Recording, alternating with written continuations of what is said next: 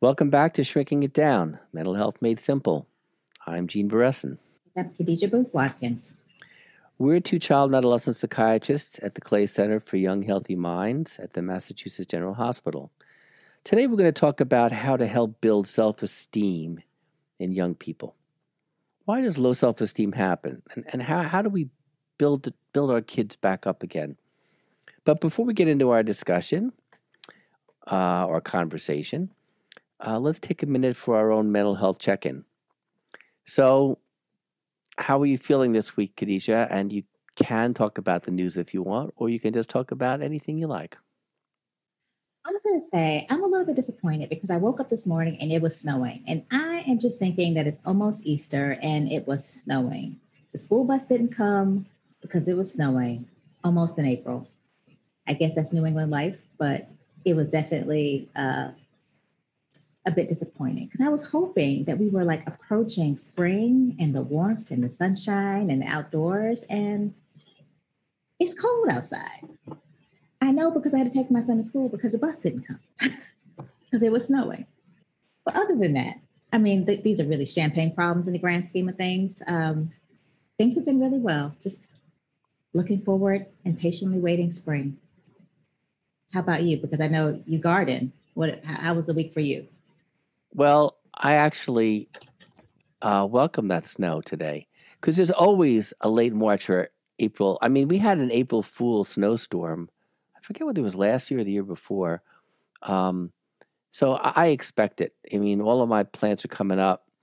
Uh, not all, but some of them are, and um, they don't mind the snow. They're they're resilient. Uh, but um, uh, I just uh, what what's what's been on my mind most of all was um, you know what's happening in in Ukraine and especially to the kids. Um, and um, what's interesting to me is not just the trauma and the reunification needs that are going to be incredibly difficult, but um, I've heard very little talking about mental health and um, it's surprising because um, one would hope, and my hope is, is that um, while we're kind of awaiting for these families to be reunited, and I know there'll be efforts towards that, I just hope that that um, uh, the folks who are working with them uh, help the kids with their mental health needs, you know, despite adversity. So that's my wish. Yeah, it's, definitely um, something that has been very uh, loudly, I guess, absent. Just the lack of talking about the mental health needs of kids going through such a horrific uh, experience. Yeah, you know, I, you know, I know we're going to be talking about self-esteem, but you know, it's so interesting that, um, and yes, we do need to talk about reunification, and yes, we do need to talk about you know, basic, you know, human needs, you know, food, water, shelter. Um, but uh, adverse childhood experiences, the mental health needs of these kids, you know, even during the process of um, of reunification, which may take a while. I mean, I just hope that that folks pay attention to that, and um, and I've heard almost nothing about it too. So, anyway, enough of that. So let's talk about self esteem. So we all have periods of self doubt, even as adults, and young people are no different. So self esteem, what is it? Um, it's the overall opinion a person has about themselves, about how they perceive their abilities, their worth, their self confidence, their sense of security, uh, and it can take a hit in certain situations. So Khadija, can you explain some of the causes of low self esteem in, in kids and teens? So you just we just were talking about the, the war in Ukraine and about um, adverse childhood experiences, and I think we could start there and, and thinking about the role that these kind of experiences play and, and what they are is really any type of um, potentially traumatic event that occurs in a child's life, whether it's um, experiencing violence, witnessing violence, um, you know, they could have experienced abuse and neglect, uh, and and even and which is not talked about much at all. You know, racism and discrimination is is is something that is considered an adverse childhood experience, and this can have a tremendous impact on um, the future as it relates to their ability to develop healthy and stable relationships, um, their overall health and and stability, and just really the ability to be able to take advantage of opportunities so that they can be productive, contributing members of society. So these are really important experiences that kids have. And, and just because you've had a, an adverse childhood experience doesn't mean you're destined to a poor future, but it really is more about what we do about it and how we, we address them um, in kids. Like you were talking, we were talking about how there's been not mention, not a lot of mention around what are we doing to support and protect these kids who are, who are experiencing such a traumatic uh, uh, event in their lives? And, and that's going to be really important in terms of what the intervention is um, the timeliness of the intervention. And so that is one of the big um, things that we think about in terms of that lens to um, or impact self-esteem. And you know in addition to that i think about um, uh, which is an adverse childhood experience. But and and folks can go to the CDC webpage and and look at ACEs, adverse childhood experiences, to get more information. Uh, and we have um, some material on, our, on the Clay Center website about that. But there are other societal pressures that are not listed as ACEs. So, for example, what about the impact of, say, um, you know, the Instagram crisis about body image and and uh, and and and how girls have been affected by um, social media. It, it it it becomes an adverse childhood experience, and there are other attacks on identity that are not listed in ACEs, like cyberbullying, uh, and um, uh, and and the misuse of, of of media. And another thing that I'm thinking about, which is kind of a normative experience, and this is something that I think would be helpful for parents is that you know when you put a, a toddler together that to, to, bed and they don't really kind of um, understand they don't want to go to bed who what what what toddler wants to go to bed? And they're screaming at you and they're yelling at you and there's a party downstairs and you know they're missing out um, and they just want to they just hate you. So there's a conflict between love and hate that I'm sure every parent who's listening knows about. And and how is that that conflict resolved? So that conflict basically is an anxiety state that uh, we can think of as guilt, right? And and if you don't resolve it, you kind of live with unresolved guilt. But the way kids resolve this is by having a cuddly object, that, you know, like Linus's blanket, a blanket or a teddy bear, which basically is helps them kind of get through it. But more importantly, it's kind of making amends. It's making reparations. It's kissing and making up. It's saying I'm sorry, uh, and the parent needs to be available to kind of say that's that's that's okay. You know, I love you anyway. Uh, I get it, and so that's another. And and when those when a parent doesn't facilitate that for whatever reason, uh, they may be busy. They may just, you know, not pay attention for one reason or another.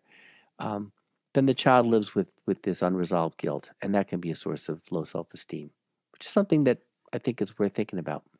I think we hear that a lot also in, in families where kids, uh, where parents are are separated, divorced, and the kids feel guilty about um, about it. If I would have been a better listener, if I would have gone to bed easier, you know, my parents would still be together. And I think that kind of the the the the emotions that they are trying to reconcile that that maybe that they're angry that their parents are separated but also feeling guilty and sad that they're not together and the struggle that they have to reconcile that in terms of how do they feel both and then being overwhelmed but i think more so taken taken over by the guilt of feeling responsible. And so we see a lot of kids in our practice who feel responsible for things that aren't theirs to be responsible for. And so really being able to address these things with your kids and going back to what we talk about and we have been talking about is conversations like ha- talking to them about you know how they're feeling and what they're thinking and, and being able to kind of correct these um, these thoughts because you know as an adult you could say that these are irrational thoughts but for kids they feel very real.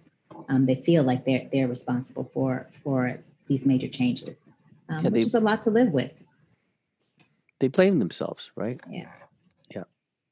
So there's so many things that parents can do to kind of facilitate self-esteem maybe we should focus on that um, obviously giving them unconditional love and praise um, uh, and and uh, helping kids have an impact on others in their lives. I mean, I know among my grandchildren, uh, one of the things my kids are like really good at uh, is is focusing on the sibling relationship and helping them be good brothers and sisters.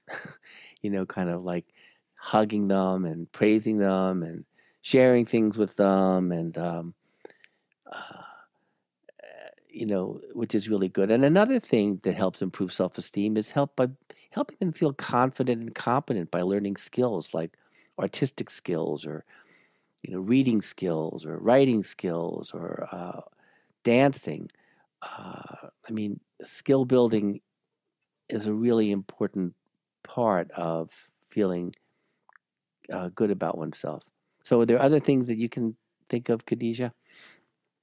There are, and I and and I, I just want to go back to um, linking um, this positive praise and validation and how important it is. Because if we think about self-esteem and this really being about feeling competent and confident and feeling that you are worthy and that you have value and you have something to offer, when we think about kids who are you talked about you know cyberbullied uh, you know being targeted because of their race or their gender you know, this is really attacking who they are. And so it, it flies directly in the face of what we're trying to encourage around feeling confident and proud. And so I think doing things to really help affirm who your kids are, um, helping them to develop their identity and helping them to connect to, to peers and adults who, who do the same. Um, and we talk about this a lot as it relates to resilience, but the importance of positive, productive, um, connections with peers and, and, and, adults who who help to support you and who um, treat you well and really understanding what that looks like and, and sometimes especially for kids who struggle whether it's because of anxiety or they're just are, are not as comfortable in social situations they might need some help from parents to help facilitate these these connections um, but and that, that's really important. And I, and I think another thing in terms of going back to feeling worthy and that you have something to offer is helping them to um, do things that kind of give back or that help to support other people then in terms of whether it's kind of volunteering within the community um, whether it is if they have a have a skill that, they're really good at helping them to kind of hone that skill and become uh, masterful at that skill but helping them to be able to find what it is that they're good at and be be better at it and and being able to use some of their gifts to give back to, to their community yeah.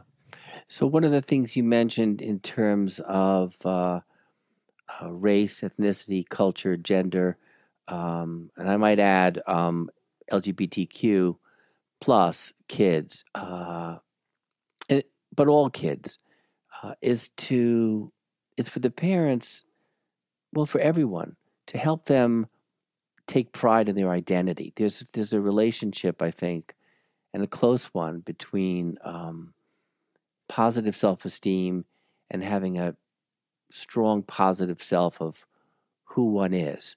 Uh, it's not easy because of all the stuff that kids are seeing on social media and um, and you know hearing from other kids, but but I think that that um, fostering a positive self uh, that a kid can take pride in about who they are is important.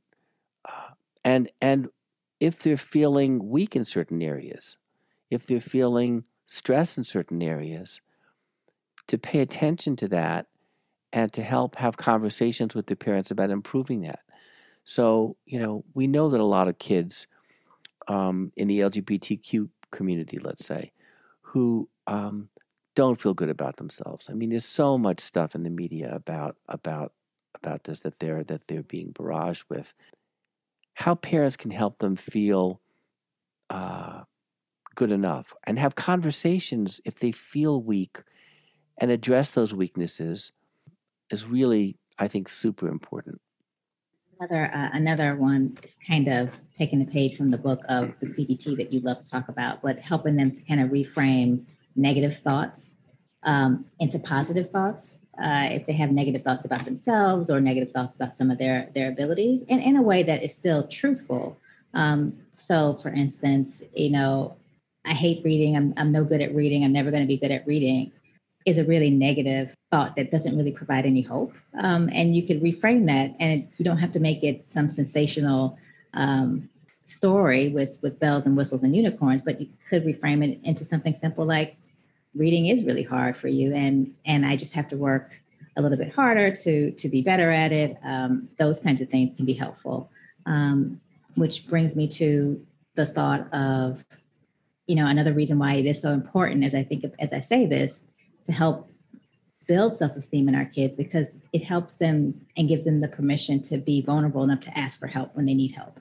And i think that is one of the things that i think we don't talk enough about in terms of um, the role of self-esteem. Like it's about feeling great and confident and masterful but also being able to advocate for yourself and to to feel confident enough and comfortable enough to know when you are maybe a little bit out of your depth. And so you need to ask for some backup or some, or some help which is really uh, an extremely important skill that you know so many struggle to to to learn even in, into adulthood.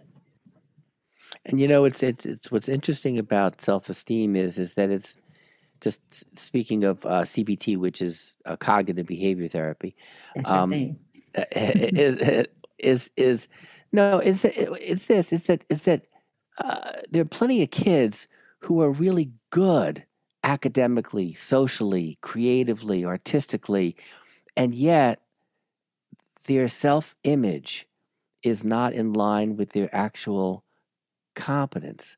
So they, they feel insecure. They don't feel good about themselves. So there's not a one to one correlation. Like if you're a really good dancer, if you're a really good actress, if you're a really great uh, writer, uh, you know, if you're really great in math, you might have the view that you're just not good enough. And um, this comes up in a lot of different ways. I mean, for some kids, it's because they have anxiety, or because they have depression, or because they haven't gotten enough validation uh, from adults, uh, or or um, there's so many reasons why they might. But I think it's really important for adults coaches, teachers, caregivers who notice that they're insecure and they don't feel great about themselves, even when they are really good, um, uh, is to help them develop a better and stronger sense of self esteem uh, despite their um, negative self perception. It's not easy. It's not easy and it has to be and it has to be genuine and, and authentic you know like kids are very sensitive to um, when we're not when we're not being truthful and, and transparent with them and, and that i think that creates another problem of them kind of feeling mistrustful of adults so really helping them to find what they're good at or or discover maybe discover what they're good at and, and help them kind of gain a sense of mastery and confidence because it's not an all or nothing game it's, it's you could be great at this, but not so great at this, because um, we can't all be great at everything. And I think that realistic expectation that we have to set for for ourselves and and and the people around us is, is really important. Again, I think it's really important to know how to advocate for yourself and and to to get your needs met and to ask for help when you need help. And you know, uh, one of the things we always talk about um, uh, is having conversations. I, you mentioned this earlier but having frequent conversations about how you're feeling, about how you're doing, about what you're good at, about what you need help with, that starts in the preschool years. I mean, even though it may be very, very um, fragmented, you know, uh, I'm thinking of my uh, almost two year old granddaughter, and when I we say to her, "Hey Casey, how you feeling about dancing?" She'll like like dance around the room, you know, or eh, you know, and then she'll look at her sister and who's drawing something really, who's like you know, two years older. Um, she'll she'll say, "I know, I know, do that." Well, of course she can't do that. She wants to do that, but having conversations early on uh, and and and tailoring the conversations to the developmental level of the child, whether it's a preschooler, a school age, a high schooler, uh, or a, uh, you know a college age uh, kid, is just so very important to kind of like once you once you're talking with each other, once you're conversing with each other, once you're really looking at things together, um, it makes a huge difference on taking a realistic view of your strengths and weaknesses. And if you do have some weaknesses, then, you know, providing remediation, sometimes professional help for learning dis- dis- disorders, for academic problems, for psychiatric disorders such as anxiety, depression, stress, loneliness, can make a huge difference. And which leads me to say, you know, at some point, if if if a kid is really struggling with low self esteem, there may be other things that they're not comfortable talking about with you as a parent, and you may want to get a professional evaluation, mental health evaluation, so that they can talk to somebody in confidence and and uh, and and express what they're really what's really upsetting them. We didn't talk much yet about kids who struggle in school academically, and I think that is if we think about you know, self esteem, again, going back to how you're feeling about yourself. And if you struggle in school academically, in, in school is where you spend, you know, most of your day for, for most of your years. Imagine the impact that would have on your self esteem. And, and, and when I think about these kids who tend to often struggle before they are identified and, and get help, you know, it's years and years often of you know struggling working twice or or three times as hard as, as everyone else and still not kind of you know meeting the bar. It's it's tons of negative feedback and, and redirection and and you know i guess reinforcement of you know this is not good enough in terms of the, the work. Um, and even we hear you know sometimes it being said whether it's from a caregiver or a teacher that you're not working hard enough or if you just try harder which is a, a real to me a buzzword when i hear that because because at the end of the day kids want to do the best that they can and they want to please and they want to do well. And so when I hear a kid underperforming, it, it always sends off red flags for me that something else is going on. But if you could imagine years and years and years of just all of this negative feedback, um, how it would really strip away your motivation to really do well, make you feel that you're not good enough, not worthy, and that you don't really have anything to offer. And so, you know, I think this is a, a another vulnerable group um, who is really um, at risk of of having low self-esteem and really need we need to be deliberate about this group of kids and making sure that we bolster them and and, and support them. And because i think going back to your point like there could be a kid who struggles academically but could be a superstar athlete but still they they struggle with self-esteem as it relates to their schoolwork. And and though that low self-esteem really can lend to you know significant problems uh, as they as they grow into adulthood. Well i have a great example and that is attention deficit hyperactivity disorder, which has both the hyperactive uh, type, the inattentive type, is it's. I've never seen a kid with ADHD who hasn't had a problem with self esteem, especially the ones who, um, uh, well, I, let me put it this way: the ones who are hyperactive, who are you know, who interrupt, who blurt and who butt into line, who can't control their impulses, who tap at the table. I mean, they're they can be incredibly annoying. It's not to blame them. They just can't control themselves.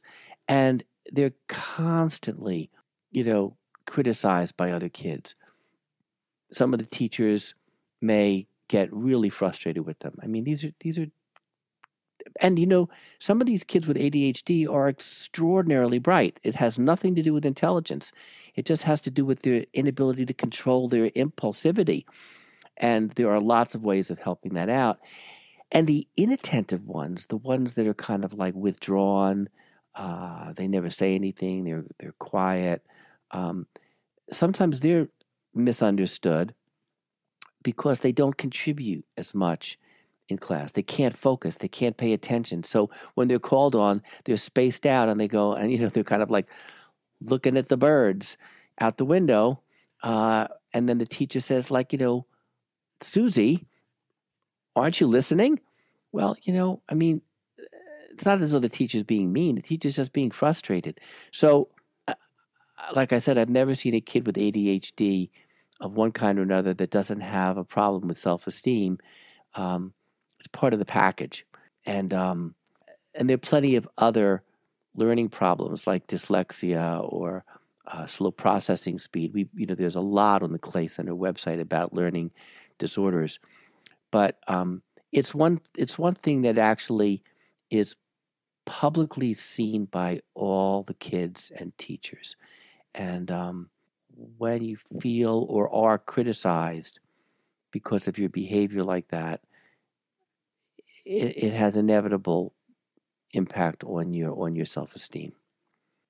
So, I, I, guess what parents, caregivers, and other people might want to know is what might you see in a kid who has low self esteem. So we talked a little bit about they might be anxious, they might be sad. These kids also might be kids who are easily frustrated or angry. Um, they don't really have sometimes motivation to like learn or take risk, whether it's trying new things that they think they might not be successful at, or even risk like, you know, reaching out to, to new peers or, or, or groups of friends. Um, these are kids who can also, you know, be more prone to succumbing to peer pressure because, again, they don't feel that they can rely on themselves or trust themselves. So they, they, um, and they want to be liked. And so they, they could succumb to peer pressure. And then they also are kids, you know, who are more vulnerable to being bullied or teased because again they, they want to fit in and they want to be liked and they want to feel worthy. This is something that we sometimes see in kids who who tend to have low self-esteem. Um, and then they also sometimes are kids who you know like i said they don't they don't really have the motivation to try new things or to take these risks. They also will tend to to to give up quickly or or, or easily um, not follow through because they just are not wanting to have the rejection and so this these are just a few things that maybe kids who have uh, low self-esteem might look like. Um, they can off, they often tend to be hard on themselves as well. Um, but I guess if you kind of see some of these things, if if I don't know, Jane, do you can you talk a little bit about like what the the path would be to um, what the path towards change would look like, or what that road towards change would look like? Sure, but let me mention one other one. I mean, sometimes kids with low self esteem will um, take unnecessary risks to kind of like, you know, like go get some alcohol or or or get substances or um, or mouth off at the teacher or do something like really outrageous to get a laugh you know, um, or to prove that they are like, you know, you know, a hot shot. Uh, and what they're really reacting to is their inner vulnerability and sensitivity and low self-esteem. So they'll act in just the opposite way. I just wanted to mention that because I've seen I've seen that a fair amount. So what's the path to change? Well, you've mentioned a whole bunch of things, Khadija, and that is you know, supporting their strengths, um, having realistic conversations with them, helping them become mindful of their vulnerabilities, their weaknesses, and and you know, um, uh, a number of these issues, and and there there's one other issue that we didn't mention sufficiently, and that is family conflict. You mentioned that the kids might feel blameworthy, but um, parents need to be good role models, you know. And I think um, remember the kids are watching, and if you're having an argument, uh, learn to resolve conflicts, to apologize, to kiss and make up, to show them that something can be done about something. To quote my favorite psychiatrist, Winnicott, who I love to quote. Um, uh, but but I, I, think I think the other thing is is that is that many of these kids um, can benefit from therapy. They can benefit from having an evaluation um, uh, and and and uh, many of these kids do have problems with anxiety, depression, stress, loneliness, uh, learning disorders, uh, sometimes substance use. And so a clinical evaluation is often useful. Now it may it may it may just be a one or two shot thing with some coaching uh, to the parents uh, uh, or parent or caregiver, uh, or or it may be an ongoing thing. And there's another met there's another there's another process that really has helped, and this is having uh, peer support and peer counseling. So, Students Against Destructive Decisions for high school students and Active Minds for college students. Um, and very, there's, you know, but under supervision, of course. But just as we've seen in the 12 step program, uh, peers helping peers under supervision and knowing what to do are often um, easier for some kids to talk to than um, than a mental health professional, though it doesn't take the place for uh, a clinical evaluation. But if you're worried about your kid, a good mental health evaluation, I would talk to your pediatrician about a good mental health evaluation to kind of like help figure out what's going on because not everything is is right there on the surface. So anything else, Khadija, before we wrap it up? no, I just had a thought about. Um, I was thinking about as you were talking about what we could do, and we talked about at the beginning, like praise your kids, unconditional love, and and um, validation. And it, I don't know why it just popped into my head like a, a scene from a movie where the dad was throwing a tantrum about participation trophies and awards. And so I, I guess I was just thinking about and maybe this is now as I say it out loud, all unrelated, loosely related, but I was thinking about as we're praising and, and lavishing our kids with praise, making sure that we are being realistic and we don't just praise them for, you know, everything all the time. And, and definitely depending on your child and what their needs are and what you're working towards, like you might find yourself praising them for things that you may feel like shouldn't, you know, warrant praise, but because you're trying to get to a goal, you are. But, you know, as we're thinking about this kind of in the big picture, you, we want to make sure that our kids trust us and trust our, you know, um, our, our assessment and, and that we're being sincere. And so if we praise them for everything, then it kind of doesn't hit the same way, doesn't fall the same way. So I, I just thought about that as, as you were talking, but now that I say it all together, maybe it doesn't all kind of string together the way it did in my head. So, well, it, it never, it, nothing streams together in anybody's head sometimes. but you know, you know, uh, there are a couple things that popped into my head as you were talking. One is is making a contribution. Um, uh, you know, our brains are wired uh, for giving rather than receiving. In other words, when you give, you release oxytocin, which is that chemical, that special chemical that kind of fosters attachment. And so, you know, like in this day and age, making a contribution to the kids in Ukraine, making a contribution to, you know, an indigent na- neighbor uh, who needs a meal. Making a contribution of any kind can uh, enhance a kid's self-esteem. And and and in that light, you know, we've had we've had our on the Clay Center random acts of kindness in the past, and random acts of kindness make you feel better. You know, make you feel better about yourself, so that it feels that your actions are doing something important in the world. So, uh, uh, we hope this has been a helpful conversation. And to wrap up, Khadija, what's something you're looking forward to over the next week or so? I am looking forward to seeing some of my uh, very, very dear friends in a place that is warm and sunny. That's what I'm looking forward to um, and just really being able to kind of reconnect and recharge. Uh, I know it's only March, but the winters up here are long, and so it's going to be nice to be able to kind of just kind of regroup. Um, so I'm really looking forward to that. How about you? Well, I'm looking forward to my garden. Uh, Your snowy garden? Well, my snowy garden right now is like, you know, just the beginning. I mean, I've got thousands of square feet of, of gardens, which take a lot of time and energy and effort. Um, but um, uh, I'm really looking forward to. I, I, you know, every year is different. You know, you never know what's going to come up. You never know what's going to be lost. You never know what's going to pop up someplace else. Um, and I'm also looking forward to seeing. You know, I planted last year. I planted about I don't know, two or three thousand square feet of wildflower gardens in in the back. Most of them were for pollinators, you know, for butterflies, hummingbirds, and bees. Um, I'm really looking forward to see what's going to be coming up because uh, in gardening, you never know. you, know you never know. Um, so, thanks everybody. We hope that our conversation helps you have yours. I'm Gene Beresin. Bishop with Watkins. We'll see you next time.